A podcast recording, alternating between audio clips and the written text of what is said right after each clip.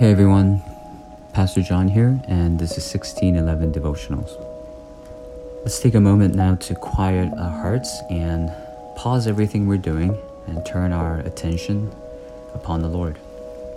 God, we thank you for your gift of life and your gift of being that we often take for granted.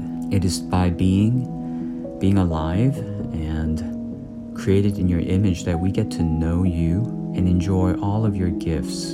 So we want to come to you with a heart of thanksgiving and receive from you your wisdom for this day through your word. We ask this in Jesus' name. Amen. The passage for today is John chapter 21, verse 20 to 22. Peter turned and saw the disciple whom Jesus loved following them the one who also had leaned back against him during the supper and has said, Lord, who is it that is going to betray you? When Peter saw him, he said to Jesus, Lord, what about this man? Jesus said to him, If it is my will that he remain until I come, what is that to you? You follow me.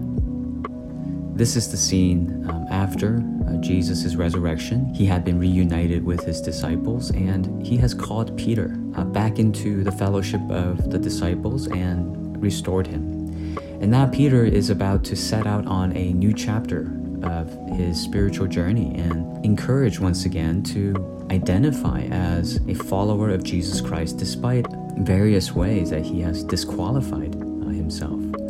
Uh, Jesus, by his grace, calls him back into his discipleship and friendship.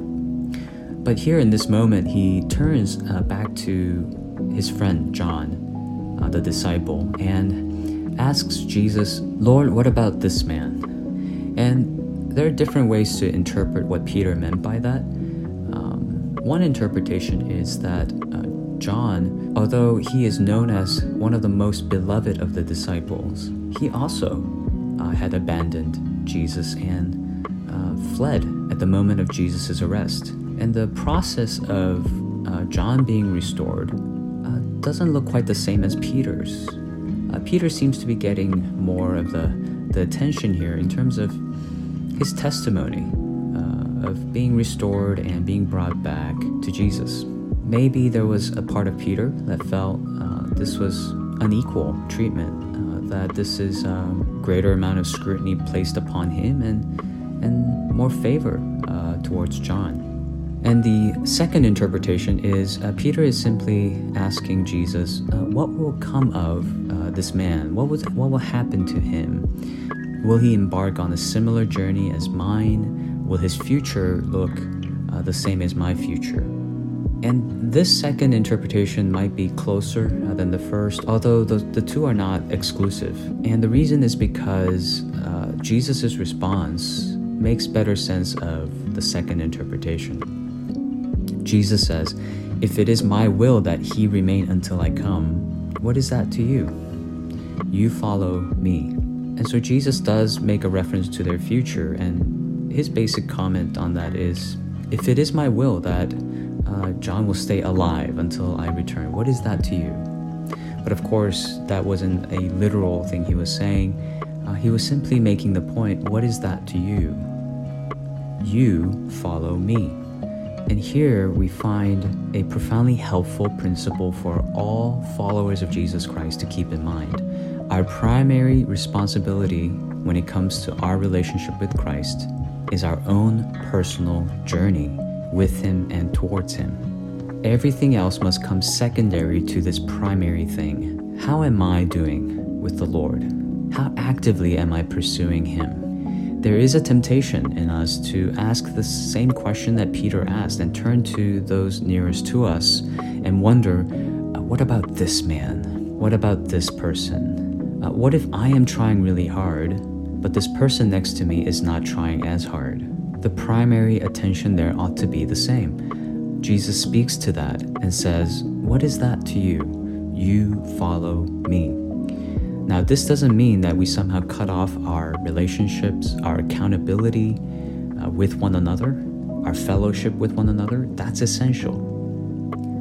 Uh, this is a matter of what is primary and what is secondary.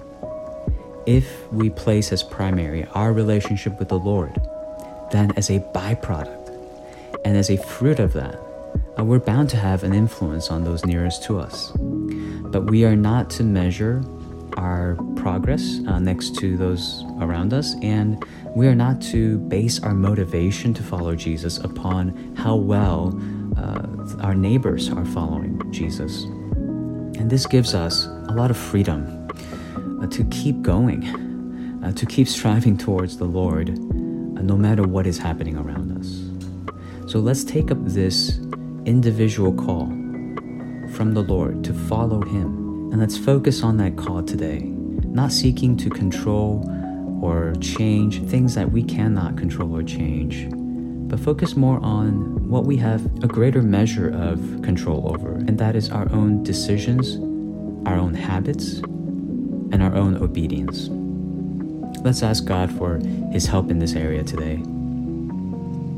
Our gracious Heavenly Father, we thank you that you have called us and you have called me to know you and to follow after you. God, we confess that we do have a great tendency to compare ourselves to others and measure our progress against those around us. And, and rather than looking up to you, we, we look to our left and to our right and wonder, what about this person?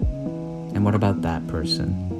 But God, help us to know the joy of following you and being with you, even if it is at times a lonely journey, and at times just being in solitude with you, and find that even that is a great privilege and blessing and honor to walk with you, to fellowship with you, to do your will. And God, help us to live in this way today. And as we do so, we do pray that what you bless us with in our hearts will flow out to those around us and make an impact on their lives not because we demand that they change, but because your Spirit will bring light and hope to those around us as we shine your light and your hope in our lives.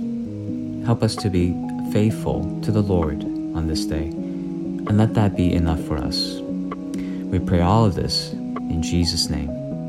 Amen.